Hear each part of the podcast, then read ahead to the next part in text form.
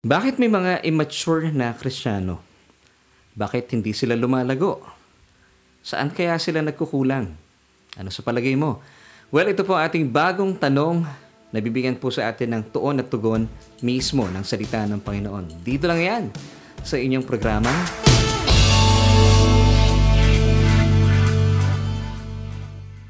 Hello, kumusta po kayo? I'm so glad that you're able to join me once again. Dito po yan sa ating programa kung saan ay naghahatid ng tuon at tugon sa ating bawat tanong. And this is Solution with Labrin Ducot and of course that's me. Ako po inyong kasama at patuloy na makakasama mula ngayon hanggang mamaya. Kaya naman ako po ay nag-iimbita na samahan po ako at uh, wag po akong uh, iiwanan sa ating programa dahil atin pong pag-uusapan sa araw pong ito, bagong linggo na naman po na tayo po magsasama-sama at pag-uusapan ang buhay-buhay sa liwanag ng salita ng Diyos. Ito nga po yan sa ating online Bible study. And of course, binabati po natin muna ang lahat ng ating mga kaibigan, mga kababayan, saan man po kayong bahagi ng uh, mundo, saan man panig ng daigdig.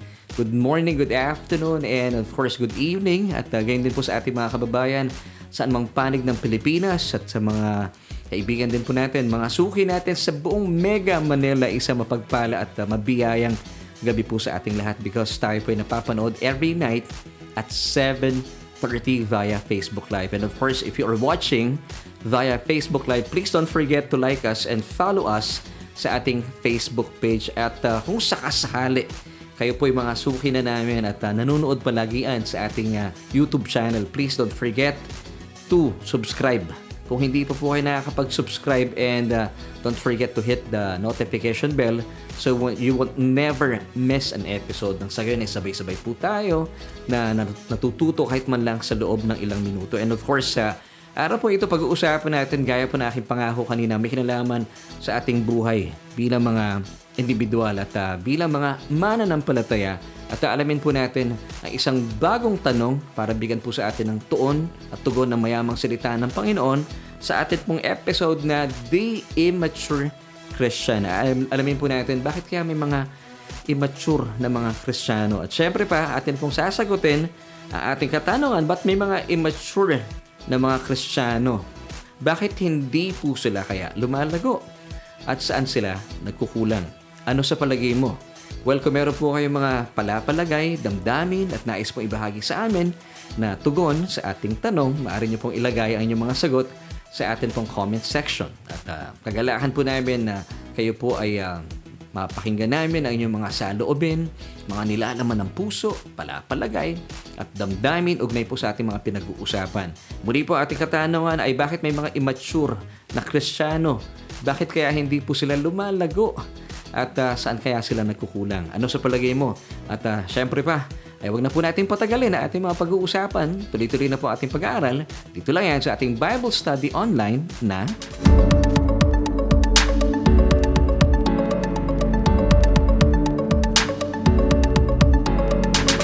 Muli po bilang pagsisimula, narito po yung ating katanungan na bibigyan sa atin ng tuon at tugon mismo ng salita ng Panginoon. Bakit kaya may mga immature na mga Krisyano? Bakit nga kaya hindi po sila lumalago? Saan kaya sila nagkukulang? Ano sa palagay mo? At sundan pa po natin, syempre pa ng isang katanungan kung saan ay bakit maraming Christians po ang hindi nakikitaan ng mga mabubuting Christian traits na paalala po sa atin ng Biblia. Pero bago po tayo tumungo sa ba, bilang pagpapatunay na meron po mga good Christian traits, eh, i-define po muna natin ano ba ibig sabihin po ng word na immature. Well, basically, Uh, ayon po sa Merriam-Webster Dictionary, ang uh, kahulugan po ng salitang immature, of course, it's an adjective exhibiting less than an expected degree of maturity. Or isa pang uh, kahulugan po is lacking complete growth, differentiation, or development. So kinukulang po sila sa kanilang paglago. Kaya nga po yung tanong natin kanina, bakit kaya hindi po sila lumalago? Because of course, they are immature. Hindi po sila talaga napapagyaman sa kanilang paglakad bilang mananampalataya. Now, ito po mga immature na Christian sa tinatawag natin ay uh, bakit po kaya ay hindi po nagmamanifest, hindi po sila nakikitaan ng mga mabubuting uh, Christian traits ayon sa 2 Peter chapter 1 verses 5 until 7. So basahin po muna natin at uh, nang sa gayon, malaman po natin ano ba itong mga good Christian traits ayon po mismo sa Biblia na dapat ay nakikitaan po ang isang nananagumpay at malago or mga tinatawag na mature na Christians. So basahin po natin once again 2 Peter chapter 1 verses 5 until 7. But also for this very reason, giving all diligence, add to your faith virtue, to virtue knowledge, to knowledge self-control, to self-control perseverance, to perseverance godliness in verse 7, to godliness brotherly kindness, and to brotherly kindness love. So ito po yung mga good Christian traits na napakaganda. Kasi nga po good, eh, mabubuti po ito na dapat sana ito po ay nagmamanifest, na ipapahayag o nakikita sa isang mananampalataya. Nang sa gayon, hindi pa man nagsasalita ang isang kagaya mo, ay napapagpala na po. Hindi lamang po yung mga kapwa natin mga mananampalataya, but of course yung atin po mga kaibigan, mga kapitbahay marahil na wala pang relasyon sa ating Panginoong Heso Kristo. Pero kagaya po natin pinag-uusapan, bakit nga kaya hindi po nakikitaan at wala pong manifestation ng uh, ng patience, ng self-control, ng virtue, ng faith, ang isang mananampalatayang matuturing nating immature.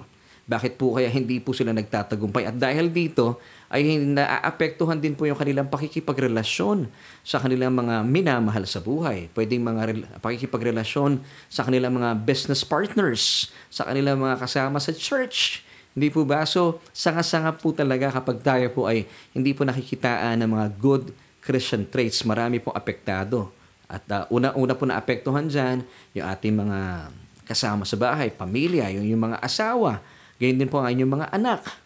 At uh, syempre pa, paglabas mo ng bahay sa iyong mga opisina, bakit nga kaya hindi po kayo nagkakaroon ng matagalang pakikipag-relations at uh, hindi kayo nagkakaroon ng mga kaibigan sa inyong mga opisina, maya-maya kaibigan nyo, pero after 2 months or 3 months or matagal na yung 6 months, eh magkaaway na po kayo at uh, hindi na po kayo in good terms. At uh, pagdating naman sa church, lagi po kayo meron nakakaaway, meron po kayong kinaiinisan, at meron kayo talaga namang hindi kinatutuwaan. Bakit nga po kaya hindi po nagtatagumpay ang isang mananampalataya ugnay din po sa kanyang pakikipagrelasyon? Dahil nga, hindi po siya nakikitaan ng mabubuting Christian traits such as meron wala po siyang uh, I should say wala siyang Uh, hindi po nakikita yung ganap ng pananampalataya sa kanyang buhay, virtue, patience, knowledge, of course, self-control, uh, perseverance, godliness, brotherly kindness, at syempre pa, yung love. Bakit tila hindi po nararamdaman ng inyong mga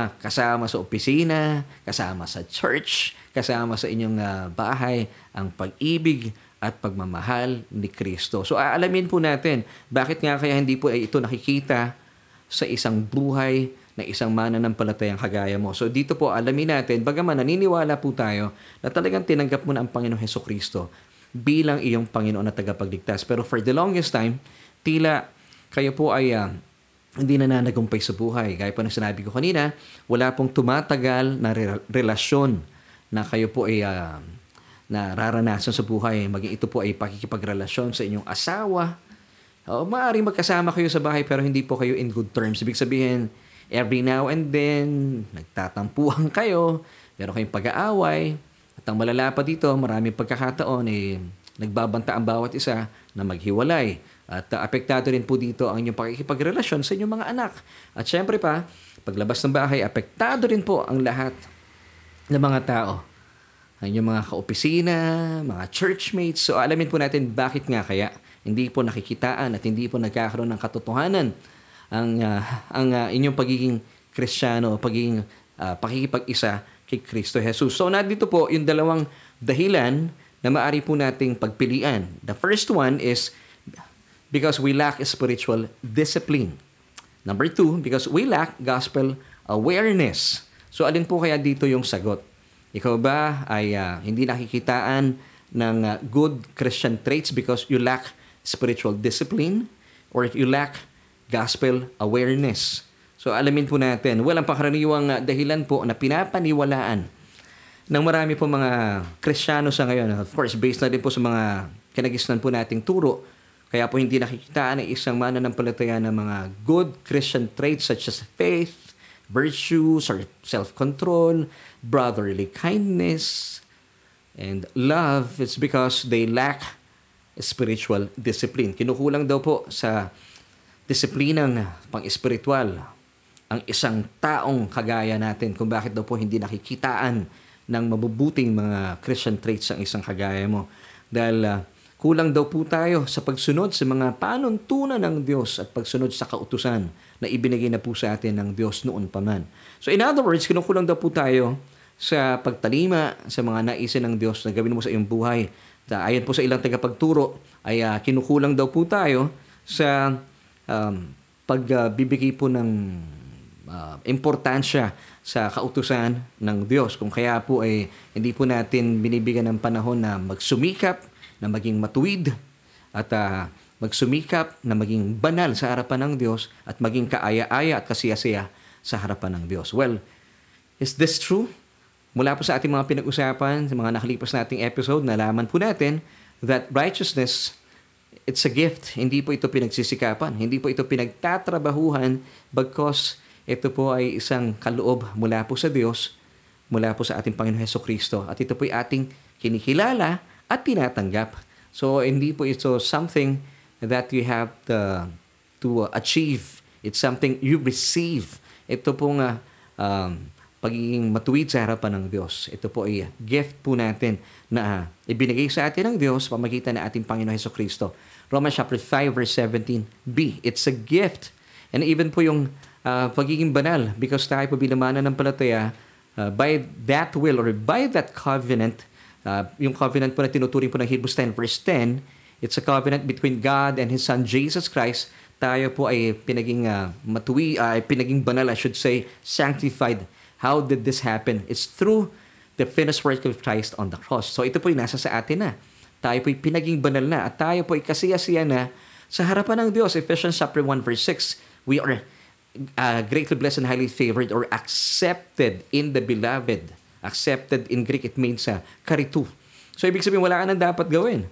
Pero ito po yung pangkaraniwan na itinuturo po sa atin, dapat po pagsikapin na, na isang mana ng palataya, na sundin ang panuntunan at kautusan ng Diyos nang sa gayon tayo po ay maging uh, um, matuwid, banal at kaaya-aya sa harapan ng Diyos. Ito raw po yung spiritual discipline. Dapat meron tayong mga isinasagawa at pinapatunayan sa harapan ng Diyos. So, napag-alaman po natin, hindi po ito ang problema ng isang mananampalataya at hindi po ito ang dahilan kung bakit po hindi nakikita ang manifestation ng uh, isang mananampalataya ng mga good Christian traits such as faith, virtue, self-control, brotherly kindness, and love according to 2 Peter chapter 1 verses 5 until 7. So gusto ko pong linawin, wala po kayo mababasa sa mga talata ating uh, ibinigay po sa inyo na kinukulang ang isang mananampalataya sa spiritual discipline, sa pagtalima sa kautusan. Dahil hindi naman po talaga ito nakasulat sa Biblia.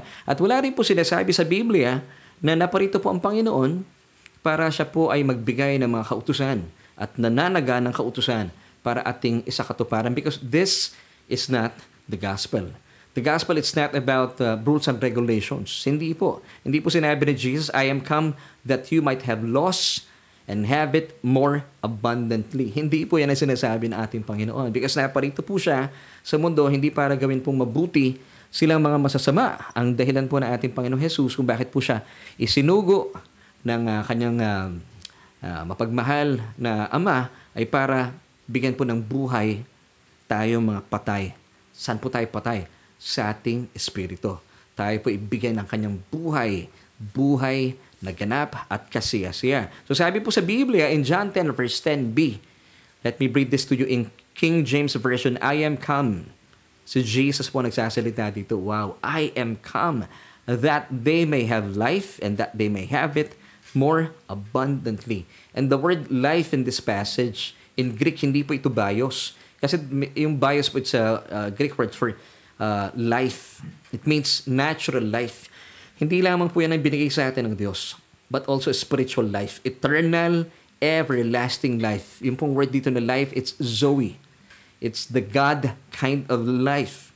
Dahil po yung uh, banal na spirito ay nananahan po sa ating born again spirit. That's why we have the Zoe, yung buhay na kagaya po ng Diyos. The God kind of life. Ibig sabihin, ang Diyos po ay meron po siyang buhay na malusog. Gayon din po ang nasa sa atin. Siya po ay hindi na depress Siya po ay fruitful, of course, joyful and reigning in life. Kaya po tayo ay dapat po nakatuon at nakasiksik sa ating isipan ng mga katotohanan ito. As a believer, as a child of God, we have His life today and forevermore. Because sabi po ni Jesus once again in John 10 verse 10, Be, I am come that they might have life and have it more abundantly. Ano po yung life dito? Once again, Zoe, Ionius life.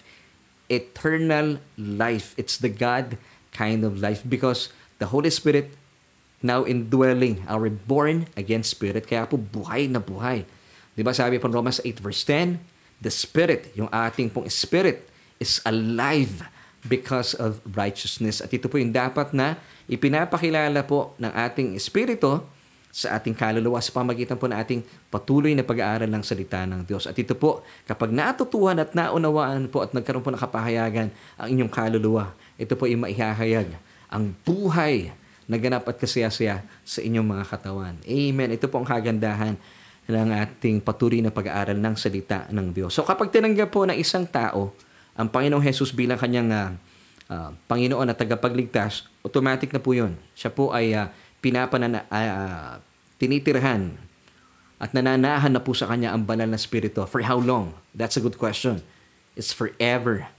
Hindi na po aalis ang banal na spirito. Siya po yung mananahan sa inyong born Again, spirit. Now, to answer the question, kung bakit po hindi nakikitaan ng mga mabubuting Christian traits ng isang mananampalataya na kagaya mo o kagaya ko, at uh, ito po ang tawag na marami po sa atin, mga immature Christians, hindi lumalago. Dahil nga po hindi po nakikitaan ng tunay na pagbabago sa kanyang buhay at dahil dito ay wala pong relasyon na tumatagal sa kanya. Mapaasawa, mapa sa mga anak, hindi po magandang kanyang relasyon. Bagaman siya po'y kristyano, at naapektuhan po nito yung kanyang testimony.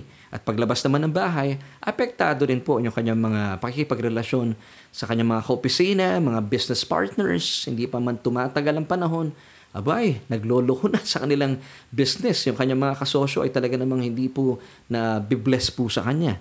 At uh, pagdating naman sa church ay talagang problema po siya ng kanyang pastor. So bakit po kaya hindi siya nakikitaan ng mga good Christian traits such as faith, virtue knowledge, self-control, perseverance, godliness, brotherly kindness, and of course, love. So alamin po natin bakit po kaya. At ito nga po uh, binabanggit ng 2 Peter chapter 1 verses 5 until 7. So muli po, wala pong binanggit sa mga talatang ito ng isang mananampalataya ay kinukulang sa spiritual discipline. Na pangkaraniwan, ito po yung ating mga nakagisnan at pinaniwalaan at patuloy po natin pinangahawakan. At uh, ito nga po kapag inyo pong pinapaniwalaan, alam niyo po ba, kapag sinasabing spiritual discipline ng problema, pansinin niyo po, kayo po ay nagkakaroon ng guilt at uh, humahantong po ito sa condemnation, believing na kaya hindi nakikitaan ng buhay ko ng uh, faith, virtue, self-control, perseverance, brotherly kindness and love, eh hindi kasi ako um, talagang disiplinado sa aking spiritual na buhay. Nag, nakukondina niyo po yan yung mga sarili.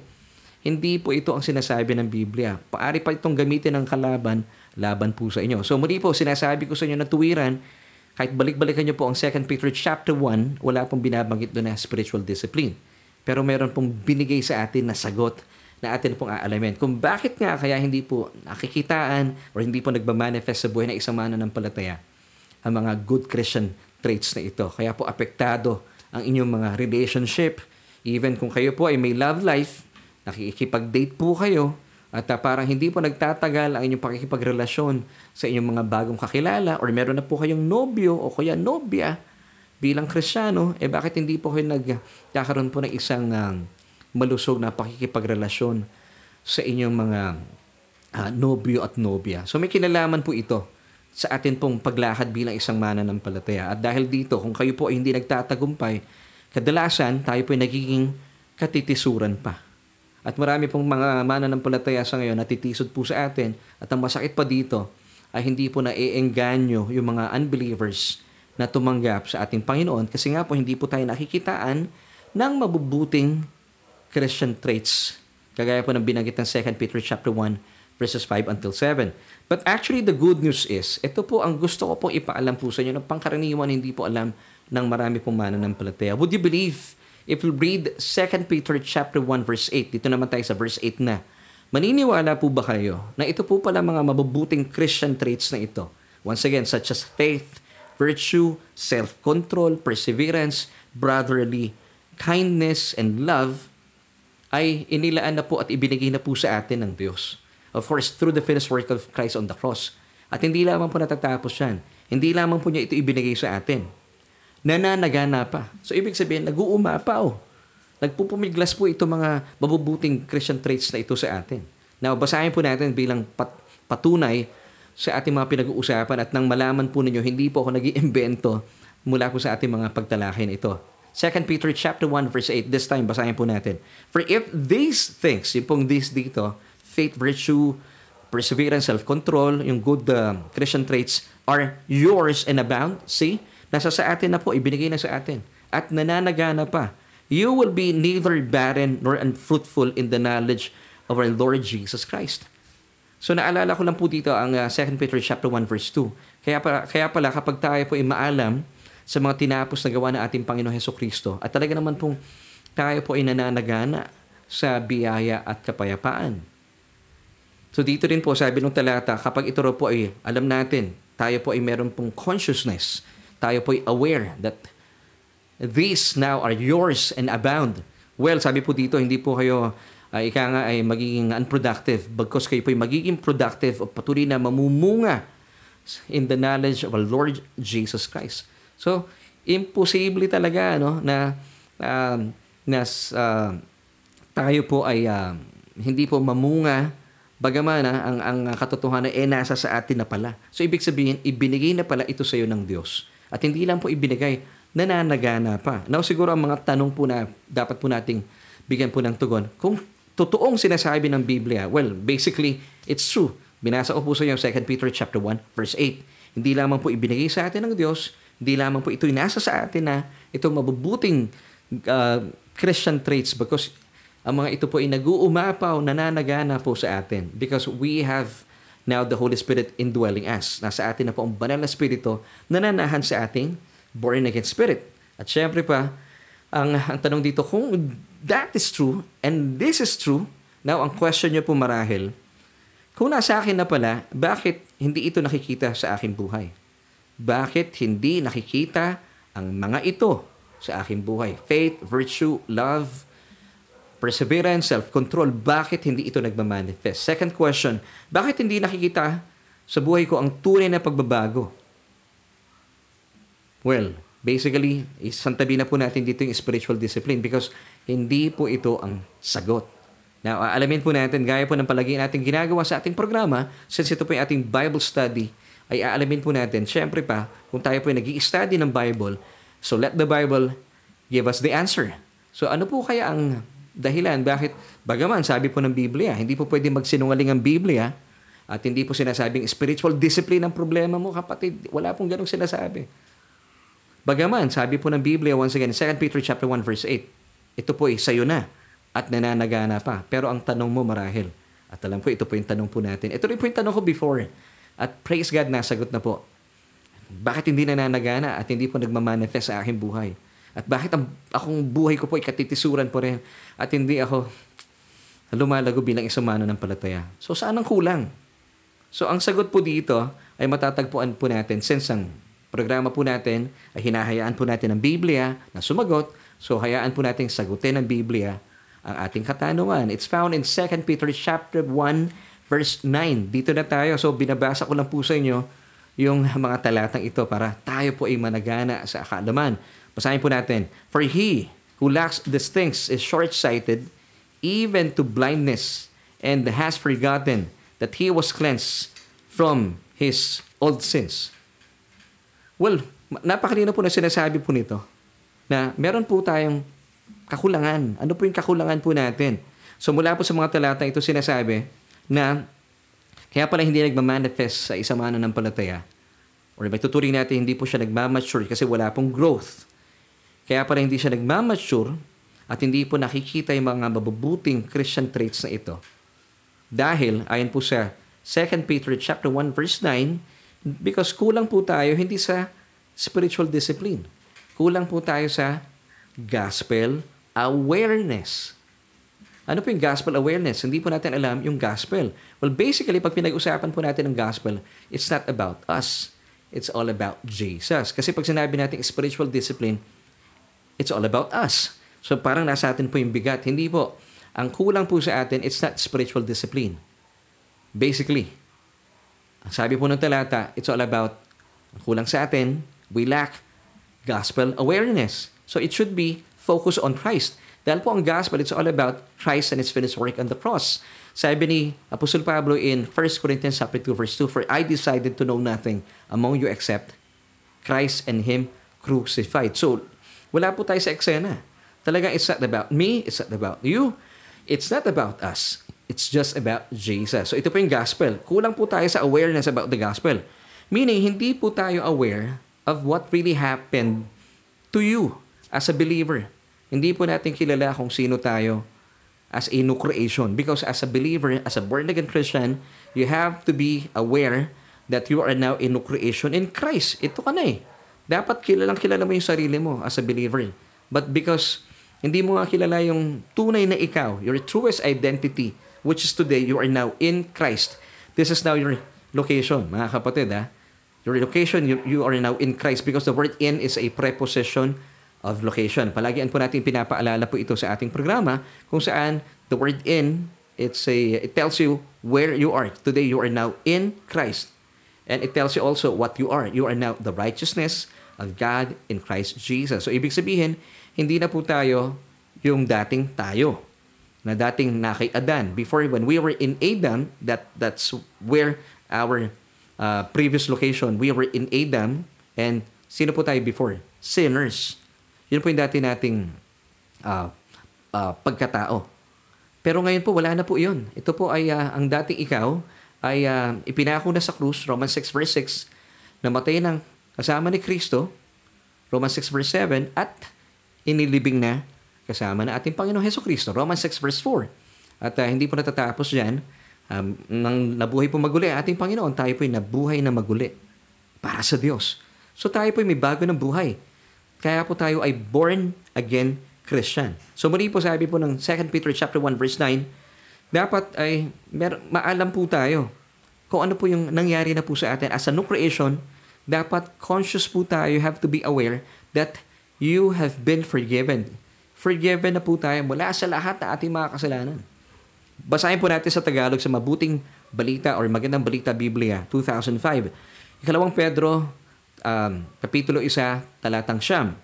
Ang taong wala ng mga katangiang iyan, tinutukoy po yung um, faith, virtue, knowledge, self-control, perseverance, brotherly kindness, and love, ay uh, mistulang bulag at nakalimot na pinatawad na siya sa kanyang mga kasalanan. So, ibig sabihin, itong taong to, hindi po siya naglalak sa spiritual discipline, but nakalimot, nabulag, hindi na po niya naaalala na siya po'y pinatawad sa kanyang mga kasalanan. Ibig sabihin, wala po siyang gospel awareness. That because of the gospel, through the finished work of Christ on the cross, that's the gospel, tayo po mga naglagak na ating pananampalataya sa ating Panginoon Heso Kristo, ang lahat po na ating mga kasalanan ay pinatawad na.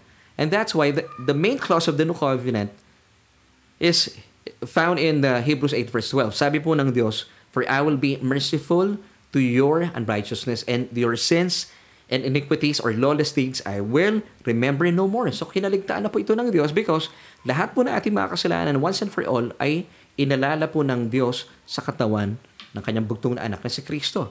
Lahat po na ating mga kasalanan ibinunton, ibinilang. So wala na po siyang dapat alalahanin. So that's the gospel. Ang problema po ng mga taong o mga Krisyanong immature, eh, hindi po sila lumalago. Kaya po hindi po nakikita ng mga mabubuting Christian traits or values or or mga mabubuting kaugalian, kaya po laging kinatitusuran, sabi nung talata, sila po yung mga bulag at nakalimutan po nila na sila po ay ganap ng pinatawan sa kanilang mga kasalanan. So ito yung dahilan. Kapag kayo po ay hindi po naniniwalang kayo po ay forgiven, kaya pala mahirap po kayo magpatawad. Sabi nga po ng kasabihan, uh, forgiven people easily forgive, di ba? Love people, love people. Ang mga taong naniniwala po na sila po ay nag-uumapaw sa pag-ibig at pagmamahal ng Diyos, mas madali po silang magmahal ng tao. Ang mga taong naniniwala that they were forgiven already, they could easily forgive people. Kahit po sila man nga, ang mga nagkasala sa kanila, kahit hindi pa humihingi ng sorry, nakakapagpatawad po sila because gaya po natin, hindi naman tayo humingi ng sorry sa Diyos. Ibinigay na po niya kanyang bugtong na anak, hindi po ba? While we were we were still sinners, Christ died for us. Hindi naman po hinintay ng Diyos na mag-sorry si si Pastor Laverne. Oh, kayo, hindi naman hinintay ng Diyos na mag-sorry at tumingi po kayo ng paumanhin sa Diyos. Pero pinatawad na po tayo. Now, the more po na nauunawaan natin na ang mga katotohanan ito, ito po yung nagpapalago sa ating pananampalataya. Kaya pala, kapag na, naiintindihan po natin at hindi po tayo bulag sa katotohanan na tayo po pinatawad sa lahat ng ating mga kasalanan. So, effortlessly, nag-uumapaw po sa atin itong mga mabubuting mga Christian traits such as faith. Talaga naman, nag-uumapaw yung pananampalataya. Virtue, perseverance, uh, self-control. Hindi po kayo kaagad-agad nagagalit. At talaga naman, meron kayong self-control. At uh, meron pong uh, brotherly kindness and of course, love. So, nakakalimutan ng isang mananampalataya at bulag po siya sa katotohanan ito. Ano yung mga dahilan ba't po kaya siya bulag or nakakalimot? Pwedeng hindi po niya napapakinggan ang gospel. Kaya po hindi siya aware of the gospel. Now, ano po ang sagot sa mga taong, o ano yung gamot sa mga taong nakakalimot? Let me ask you this question. What do you think? Ano po yung gamot sa mga taong nakakalimot? Paalaala. Kaya nga po tayo nagkakaroon ng Bible study para as an under shepherd, as a pastor, as your Bible study leader, pinapaalala ko po kayo sa inyo mga katotohanan ito. Kung tinanggap niyo po si Kristo bilang inyong Panginoon at tagapagligtas, well, this is the good news. Forgiven na po kayo. Past, present, and future sins. Sa lahat po ng kasalanan, forgiven po kayo. At kapag ito po ay nag-uumapaw sa inyo, ang kapahayagan ito, wow, I am forgiven and that's why you are the righteousness of God in Christ Jesus. Kaya nga po tayo pinaging matuwid sa harapan ng Diyos because yung legal term po ng righteousness, perfect standing before God. Hindi po tayo tabinging tumayo sa Diyos. Diretso because believing, wala na akong atraso sa Diyos. Lahat po ng kasalanan ko ay ibinuntun na ng Diyos sa katawan ni Heso Kristo at doon po niya pinarusahan sa krus, sa katawan ng ating Panginoong Jesus, ang lahat ng ating mga kasalanan. And that's why today, ikaw ay confident. Every time you pray, you talk to God, diretso po kayo nakatayo dahil alam mong pinaging matuwid ka. This is your perfect standing. Ito po yung righteousness. Believing that you are forgiven Wow. Kaya po kapag may mga nagkakasala po sa inyo, eh, madali niyo po silang patawarin. Kaya napapansin niyo po, ang pakikipagrelasyon niyo po ay pangmatagalan. Napapansin niyo po sa ngayon, simula po nung nabuksan na niyo isipan sa katotohanan ito, ay uh, tumatagal na po ang inyong mga kaibigan. At nagkakaroon po kayo ng magandang relasyon sa inyong asawa, sa inyong mga anak, sa inyong mga office mates, sa inyong mga business partners. Hindi po niyo niloloko at iniisa niyo mga kasama niyo sa inyong mga business at uh, even po sa church, hindi na po kayo mabilis, alam niyo matisod, mabilis kayo. Dati masyado kayong, uh, alam niyo masyadong sensitive. Ngayon hindi. Dahil nauunawaan mo that uh, ikaw ay talaga namang pinagpala ng Diyos dahil sa mga tinapos na gawa ni Kristo. Nakikita po ng mga tao sa paligid mo, wow, mature na mature ang kristyanong ito at nagiging pagpapala po tayo. So, sa mga tao nakakalimot, kung kayo po ay uh, isa po sa mga pinag-uusapan natin dito na pwede natin ituring na kayo po immature because hindi po tayo nakikitaan ng mga good Christian traits such as faith, virtue, self-control, or kasi madalis, mabilis po kayo magalit, uh, brotherly kindness, love, ang sabi po ng Biblia in 2 Peter chapter 1 verse 9, mm, kayo po bulag at uh, nakalimot po kayo na kayo po ipinatawad na bilang isang mananampalataya sa lahat ng inyong mga kasalanan. So basahin ko po muli ha. Ikalawang Pedro, talatang isa, uh, uh, kapitulo isa, talatang siyam. Ang taong wala ng mga katangiang iyan, tinutukoy po yung mga good Christian traits, ay mistulang bulag. So, ibig sabihin, nakapikit yata kayo, hindi nyo nakikita yung katotohanan, kaya po kayo bulag, at nakalimot na, pinatawad na siya sa kanyang mga kasalanan. So, ipinapaalala po natin dahil ang sagot po, ang gamot sa mga taong nakakalimot ay paalaala. So, ito po ang importansya talaga na tayo po ay palagi ang nag-aaral ng salita ng Diyos para tayo po ay napapaalalahanan. Amen. So maraming maraming salamat po sa inyo dahil kayo po ay laging kasama namin. Kaya naman lagi po tayo napapaalalahanan. Kaya naman malinaw na malinaw ang inyong mga mata at hindi po nyo nakakaligtaan na kayo po ay forgiven na. Sabihin nga po natin, sabay-sabay po tayo, ako ay pinatawad ng lubusan. Amen. And this is the truth, mga kapatid. So, ang simpleng kapahayagan po ng isang mananampalatayang immature, ay, yung po mga immature po sa pananampalataya, ay sila pong patuloy na ayon po sa Biblia, ay umiinom pa rin ng gatas. Yung bang tipong, ang tagal-tagal mo na umiinom ng gatas. Sa buhay po natin, sino po yung mga umiinom ng gatas? Mga baby. Di ba? Yung mga babe, mga baby Christian. Ngayon, kung kayo po bumibilang na ng taon, pero patuloy pa rin po kayong umiinom ng gatas, ano po yung mga taong tinuturing po ng Biblia na umiinom pa rin ng gatas? Well, alamin po natin, ito po yung mga tinatawag na mga immature Christian. Ibig sabihin, sila po yung mga wala pong kaalaman about righteousness Patuloy po sa kanila, ito po yung mga taong naniniwala pa rin that righteousness, it's something that you do. It's all about uh, um, good deeds. Well, the truth is, according to uh, the Bible, because of uh, uh, the finished work of Christ on the cross, na itatag po itong bagong kasunduan sa pagitan ng Diyos at ng kanyang bugtong na anak na si Kristo, ang, ang righteousness po or katwiran, hindi po ito something that you do or something that you achieve. It, it's, it is something that you receive. Ito po itinanggap natin bilang kaloob sa atin ng Diyos. So kung hindi po kayo naniniwala sa katotohanan ito, itinuturing po kayo ng Biblia na umiinom pa rin ng gatas. Kasi po, hindi pa rin kayo nagmamature sa katotohanan. Ang katotohanan, dahil po sa mga tinapos na gawa ni Kristo Jesus at naisakatuparan po ang bagong kasunduan, ang kasunduan sa pagitan ng Diyos at ang kanyang bugtong na anak, ang righteousness po in this side of the cross ay gift. Pero sa kabilang side po ng cross, in the old covenant, of course, it is it was something that we have to do. Ito po yung katwiran. Pero tayo po inasa ilalim na ng biyaya. So, kung kayo po ay patuloy pa rin na naniniwala na ang katwiran ay uh, isang bagay na dapat mong pinapatunayan at ginagawa para sa Diyos, kayo po ay nasa kabilang bahagi ng krus. Kasi po yung krus is the dividing line of human history. Ito po ang nag naghihiwalay sa old law-keeping covenant at saka sa new keeping uh, new covenant of free grace. So kung kayo po ay naniniwala pa rin that uh, righteousness, it's something that you do, something that you have to achieve, kayo po ay umiinom pa rin ng gatas, immature. Patutuhanan po natin, Hebrews chapter 5 verses 12 until 14. Basahin po natin, For though by this time you ought to be teachers, you know someone to teach you again Uh, you need someone to teach you again the first principles of the oracles of God, and you have come to need milk and not solid food. For everyone who partakes only of milk is unskilled in the word of righteousness, for he is a babe. See? Ito pong sinasabi ng talata. But solid food belongs to those who are of full age, that is those who by reason of use have the sense exercised to discern both good and evil.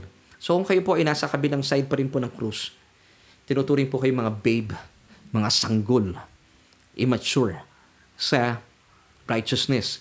Kasi po, kaya hindi kayo naniniwala that you are totally forgiven, completely forgiven because of the finished work of Christ on the cross, immature pa rin po kayo, tinuturing kayong sanggol sa harapan ng Diyos. Kaya hindi po nagmamanifest po sa inyo ang mabubuting Christian traits such as faith, virtue, perseverance, self-control. Kasi po, ang, ang old law-keeping covenant, kung kayo po isang goal, nakadepende pa rin po kayo sa inyong performance. Kaya kayo po hindi po magtatagumpay. So all you have to do mga kapatid, kung gusto niyo po magtagumpay sa buhay, lumipat po kayo dito tayo sa the other side of the cross, which is the new covenant of pure grace. So you have to be aware, take note that the word aware, na ikaw ngayon ay isa ng bagong nilalang.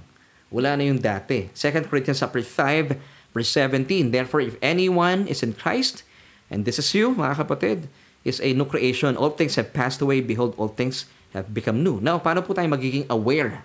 This is good news. Kasi sabi ng talata, Behold, be aware, be conscious. All things have become new. So, paano po tayo magiging aware? Simple lang. Sa patuloy pong pag-aaral ng mayamang salita ng ating Panginoon Heso Kristo na sumisentro, ha, take note po ha, sa kanyang mga tinapos na gawa doon sa krus. Kasi ito po yung gospel. Sinasabi po lagi ni Pablo, For I decided to know nothing. Wala na po siyang gustong malaman pang iba. Among you, sabi niya, except, isa lang po ang gusto niyang pag-aralan at alamin. Jesus Christ and Him crucified. So this is the gospel. Dapat po kapag tayo po ay, or kayo po ay nagkakaroon ng pag-aaral, if uh, you want to to be part of a Bible study group, dapat po sinusuri ninyo. Ano ba yung pinag-uusapan po doon? Sarili po ba natin? Nagkakaroon po ba ng mga self-examination? Well, this is not the gospel. Dapat po it's all about Christ and His finished work on the cross.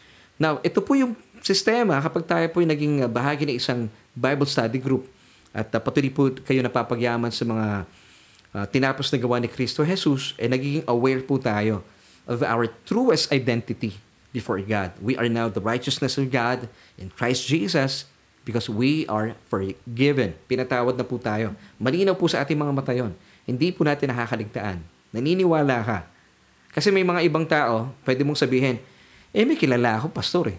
Pastor pa nga eh. Bakit hindi ko nakikitaan ng mabubuting uh, Christian traits na sinasabi ng Biblia? Bakit ganon? Ito, pastor, husay magturo, pero hindi maganda ugali na hindi talaga makita sa kanya yung pananampalataya, virtue, self-control kapag galit, galit, even sa pulpito. Bakit ganon? Uh, Brother Laverne, hindi nagmamanifest po sa kanya. Kasi pwede pong alam lang niya. Pwedeng head knowledge. Pero ang sabi po ng Biblia, dapat ito po ay pinapaniwalaan po natin sa ating mga puso. Marami po kasi ngayon talaga nagtuturo, alam na alam nila, matalino, head knowledge. Ang problema, walang revelation. Kasi po, the Word of God, hindi po kailangan ng talino. Kaya po biyaya eh.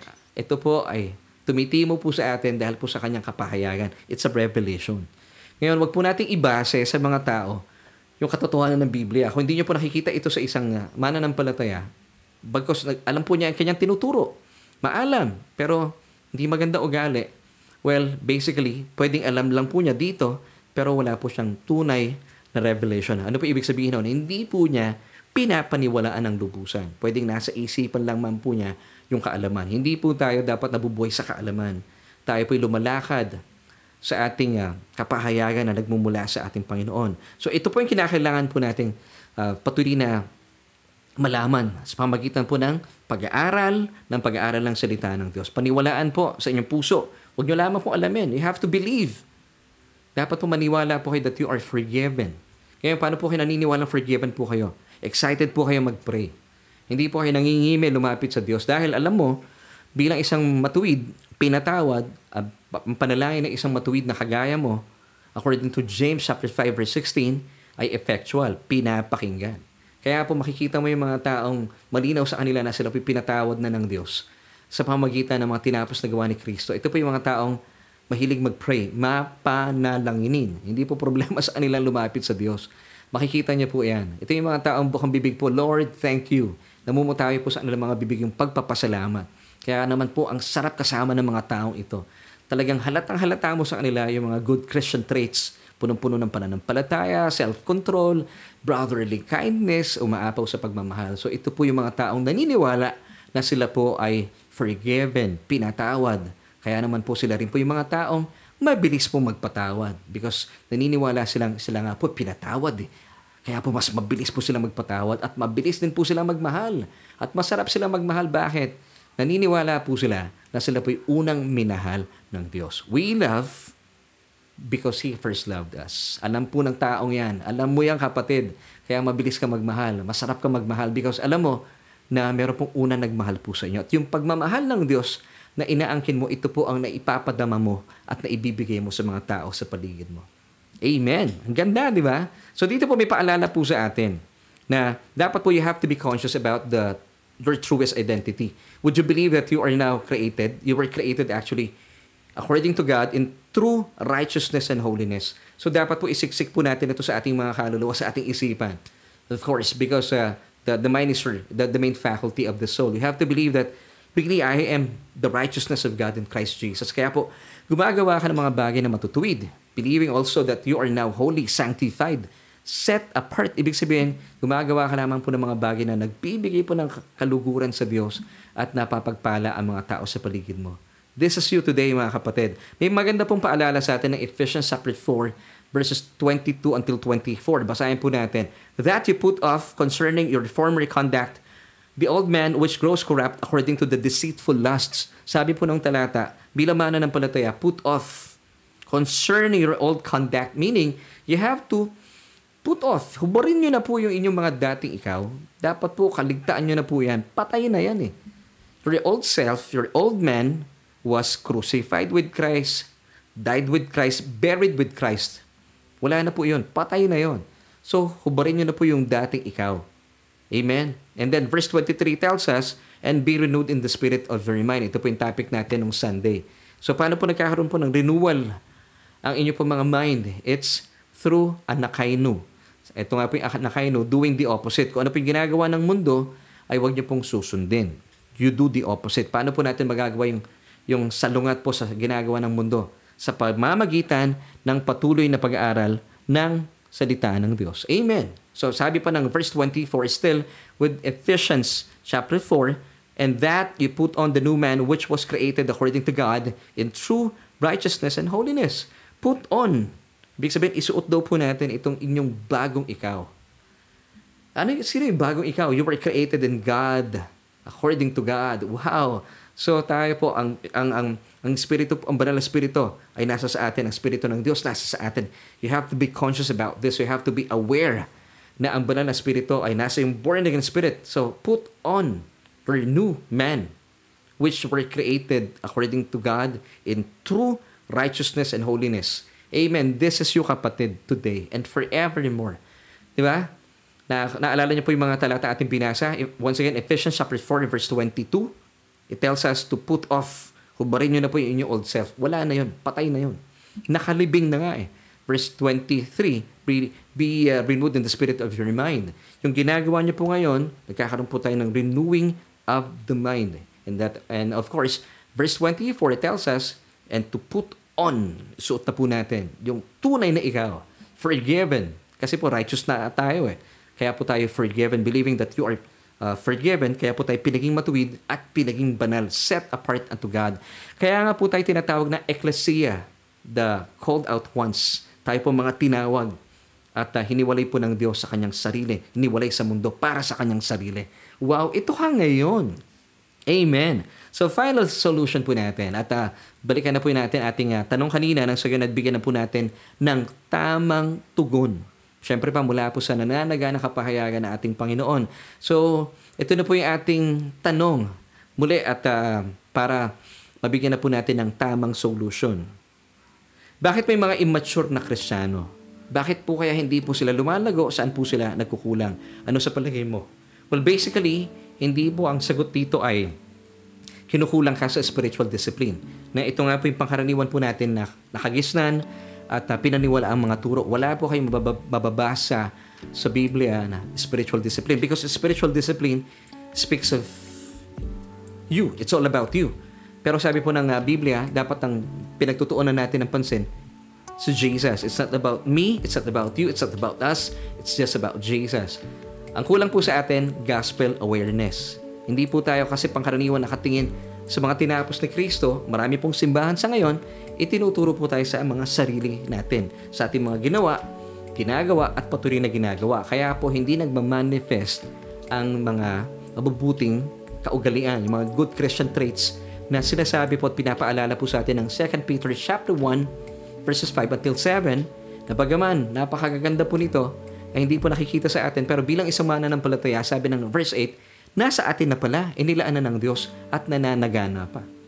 Now, bakit po kaya hindi po ito na nakikita at namamala sa ating mga sarili? Because we lack gospel awareness. Hindi po tayo nakatuon ang ating mga mata sa mga tinapos na gawa ni Kristo. At doon po sa krus ni Kristo, doon po naganap ang kapatawaran ng ating mga kasalanan. Tayo po lubusang tinubos at pinawalang sala. Dahil gusto ko lang pong balikan po itong mga katotohanan ito. Dahil sa pag-aalay po ng Panginoong Jesus, ng kanyang sarili doon sa krus bilang pagtupad sa paki at kalooban ng Diyos Ama ay uh, lubusan po nating nakamit ang uh, katubusan at kaligtasan. Take note ha, sa lahat ng ating mga kasalanan, past, present, and future sins. So wala na po talagang um, ibibigay pa sa iyo ang Diyos para ikaw ay parusahan. Wala na. Said na eh, sa krus ng Kalbaryo bilang patotoo.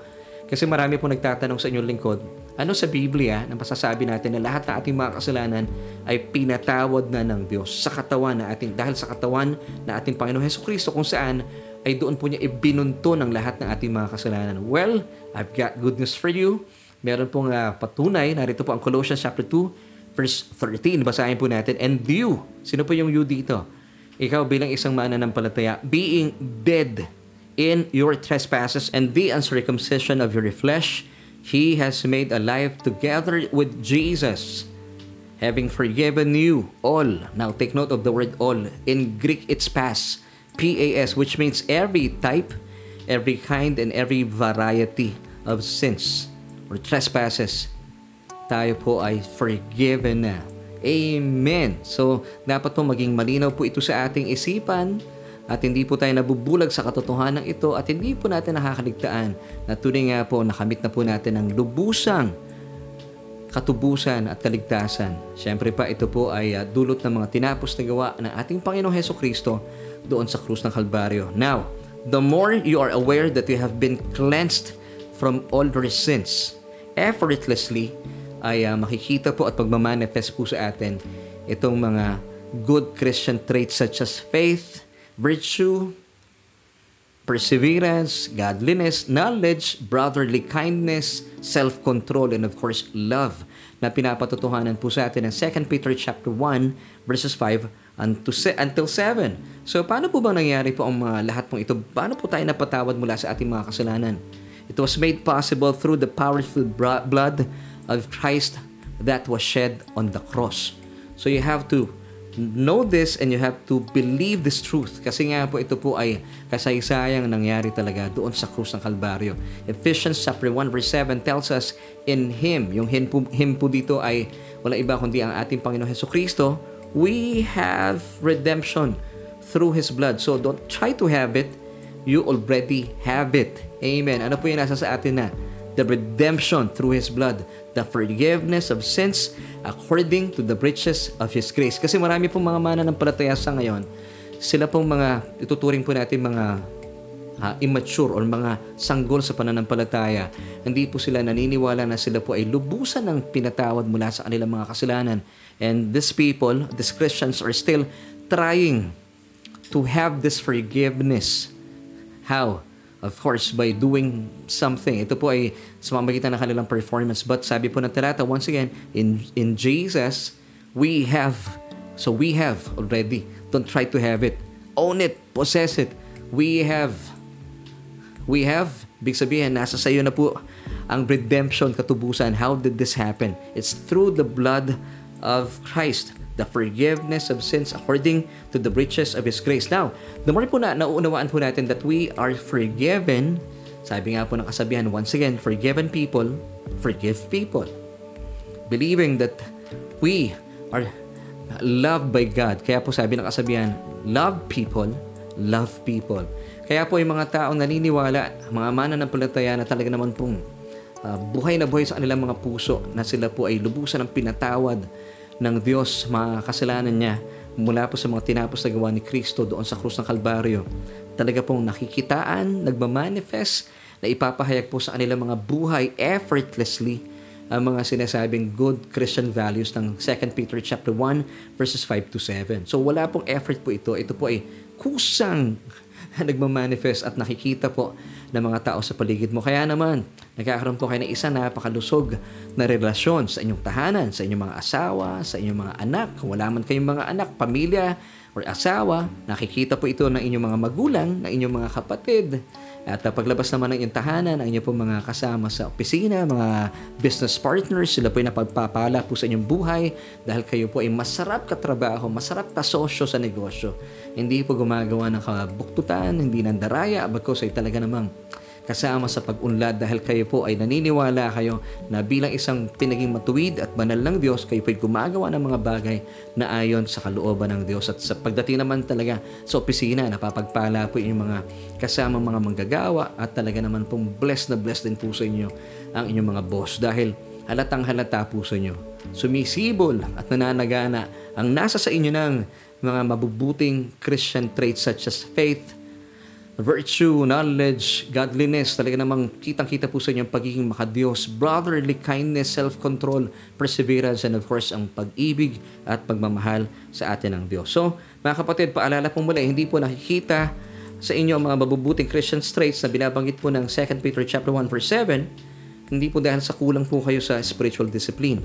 Bilang paalala, ito po ay uh, hindi po nakikita sa inyo dahil kulang lamang po kayo sa gospel awareness. And as we end, paano po tayo magkakaroon ng gospel awareness? It's through um, studying the Word of God. So simula po sa ngayon, dapat magkaroon na po kayo ng tuloy-tuloy na pag-aaral ng salita ng Diyos. Ito po yung uh, lalago po kayo sa inyong gospel awareness. Ibig sabihin, nagiging aware po kayo tungkol po sa mga tinapos na gawa ni Kristo doon sa krus ng Kalbaryo. At syempre, kapag kayo po ay nagiging part po ng isang uh, Bible study group, be sure maging uh, uh, mapanuri po tayo dapat ang pinag-uusapan po dito ay uh, pag sinabing ebanghelyo ay si Kristo sa kanya sumisentro at sa kanya mga tinapos na gawa doon sa krus ng Kalbaryo.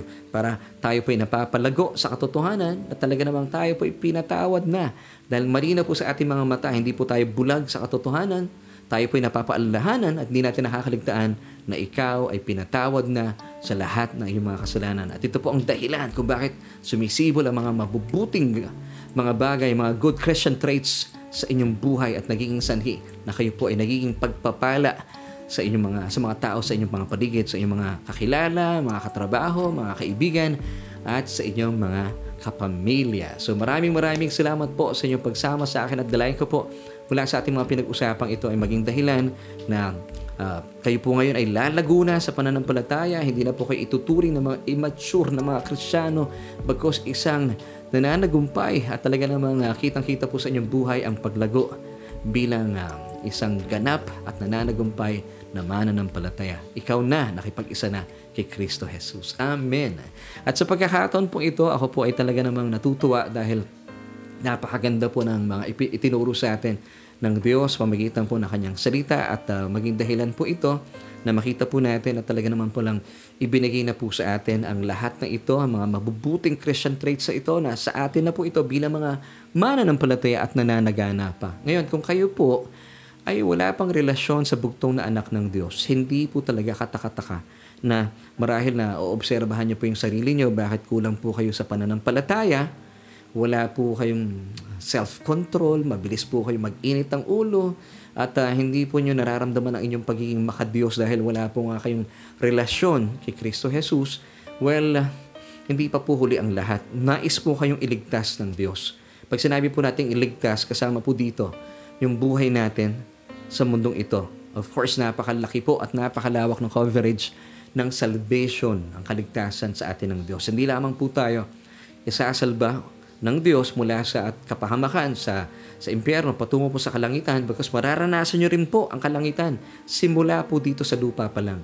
Kung kayo po ay tatanggap kay Kristo bilang iyong Panginoon at sariling tagapagligtas. At kapag ito po ay inyong ginawa at sumang-ayon po kayo sa ating uh, panalangin, mararanasan nyo po at mamumunga po kayo sa inyong mga buhay at makikita po ng inyong mga kaibigan, mga kakilala at mga kapamilya na nag-uumapaw po sa inyong mga mabubuting Christian values na ito effortlessly dahil tatanggapin mo si Kristo ngayon. So ang gagawin po natin, ako po ay mananalangin at uh, sumang-ayon po kayo sa aking mga salitang sasabihin. Sabayan niyo po ito bilang uh, kayo po ay sumasang-ayon at tumatangkilik at uh, tinatanggap niyo po ang paanyaya sa iyo ng Diyos. Pwede po ba yon? Sige po, tayo po ay manalangin. Sabihin niyo po yung mga salitang ito. Panginoon, aking Diyos at aking Ama, kinikilala ko po na hiwalay kay Kristo ako ay sadyang walang magagawa. Kinikilala ko po na ako isang makasalanan at nangangailangan ng isang tagapagligtas. Kaya naman, sa oras pong ito, tinatanggap ko ang iyong bugtong na anak na si Kristo bilang aking Panginoon at sariling tagapagligtas. Dahil nananampalataya ako na doon sa krus ng Kalbaryo, inangkin niya lahat ng aking mga kasalanan. At simula sa araw pong ito, nananampalataya ako na ako'y lubusan ng pinatawad sa lahat ng aking mga kasalanan. Kaya naman, ako ay tinuturing mo ng matuwid at banal sa iyong harapan. Salamat po sa buhay na walang hanggan at salamat din po na tiyak ng aking pangalan ay nakasulat na doon sa aklat ng buhay. Amen. Kaibigan, kung kayo po ay nanalangin sa pagkakataong ito at uh, sumabay po sa ating uh, panalangin na isinagawa, congratulations. Dahil ito po ang pinaka mainam na pagpapasya na ginawa mo sa iyong buhay. Ngayon, gusto ko naman pong kausapin ating mga kapatid, marahil kayo po ay pagod na pagod na rin sa buhay, bagaman mana ng palataya, at na pagtanto po natin, na realize po natin sa ating pag-aaral na ito, na hindi pala spiritual discipline ang kulang. Kung bakit kayo po ay uh, itinuturing na mga immature na mga Kristiyano. Sadyang hindi lumalago. Ang kulang po pala sa atin ay gospel awareness but praise God tayo po'y pinagsama-sama sa araw pong ito. Gusto ko po kayo ipanalangin. Ipanalangin na magkaroon po kayo ng, ng gutom sa inyong mga kaluluwa ng sa gayon ay uh, magnasa pa po kayo na mag-aral at matuto at samahan po kami sa ating uh, programa. Dito po yan sa ating uh, pag-aaral ng salita ng Diyos sa ating Bible study online na solution. Kasama po inyong lingkod. Gusto ko po kayo ipag-pray. Manalangin po tayo. Aming Diyos at Amang makapangyarihan sa lahat, maraming salamat po sa kapatid na ito na nabuksan ang kanyang isipan mula po sa aming mga pinag-usapan. For the longest time, maybe, na alam, akala po niya ay spiritual discipline ang kulang po niya at uh, kung kaya't hindi po siya lumalago sa kanyang buhay bilang mananampalataya. Pero purihin po kayo dahil sa araw pong ito, nabuksan na aming isipan sa katotohanan na hindi pala spiritual discipline ang kulang sa amin. Kung bakit hindi po nakikitaan ang aming buhay ng mga patutuo, ng mga mabubuting Christian traits such as faith, virtue, godliness, love, perseverance, self-control. Panginoon, dalayan ko po sa kapatid na to, magkaroon po siya ng gospel awareness. And of course, I pray na bigyan niyo po siya ng gutom sa kanyang kaluluwa ng sa gayon. Patuloy po namin siya makasama every week dito po yan sa aming pag-aaral, dito po sa aming Bible study online. Ang sa gayon, magkaroon po siya ng gospel awareness. Patuloy pong tumimo at uh, mag-ugat sa kanyang kaluluwa ang katotohanan na kami nga po ay pinatawad ng lubusan sa lahat ng aming mga kasalanan at dahil po sa katotohanan hindi po kami bulag sa katotohanan ito at uh, kami po ay hindi namin nakakaligtaan ang katotohanan ito. Nananagana po kami sa mga mabubuting bagay. Kaya naman, ang buhay po namin ay nagiging pagpapala sa aming mga kaibigan, mga kakilala, mga kasama sa negosyo, mga kasama sa opisina, mga kasama sa eskwelahan, and even though sa church kami po ay buhay na patutuo. Salamat sa iyo, O Diyos. Salamat sa mga katotohanan ito. Ito pong aming panalangin at pagpupuri at pagpapasalamat sa matamis sa pangalan na aming Panginoong Jesus. Lahat po tayo magsabi ng Amen and Amen.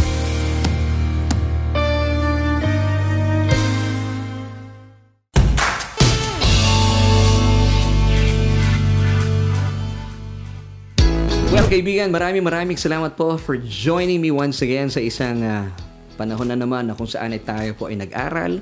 At kahit man lang sa loob ng maraming minuto tayo po ay natuto. At uh, praise God, natutuhan po natin yung pala yung kulang kung ba't may mga immature na mga Krisyano kung ba't hindi po sila lumalago. Once again ha, uh, hindi po spiritual discipline because ay gospel awareness. At ito po ay inyong natutuhan at patuloy po natin pinagsaluhan. At uh, tayo po tinuruan. Dito lang yan sa ating programang Solution with me and my name is Laverne Dukot. Salamat po sa Panginoon. Siya po ang nagtuturo po sa atin ng lahat. Hindi po ako. Ako po ay daluyan lamang po ng uh, mga kapahayagang ito. At maraming maraming salamat sa kaibigan for joining me once again. At kung kayo pinapagpala at uh, naniniwala sa ating mga pinag-uusapan at pinag-aaralan, pwede po ba pakishare yung ating broadcast nang sa gayon ay mas marami pang tao ang makakilala, makaalam ng nananaga ng pag-ibig at uh, sagana at uh, dalisay at sakdal na pagmamahal sa kanila ng Diyos. Maraming salamat po sa iyong pakikibalikat sa ating gawain at sa patuloy pong sumusuporta sa aming gawain. Kilala niyo po kung sino kayo. Maraming maraming salamat po sa Panginoon sa inyong mga buhay. At sa ngalan po ng aking buong pamilya, ako po ay pansamantalang nagpapaalam at magkita-kita po tayo muli bukas para po sa isa na namang edisyon ng ating programang Solution with me and my name is Laverne Duhot at bilang pagtatapos narito po ang 3rd John chapter 1 verse 2, Beloved, ikaw yan. I wish above all things that you may prosper and be in health, even as soul prospers. Die.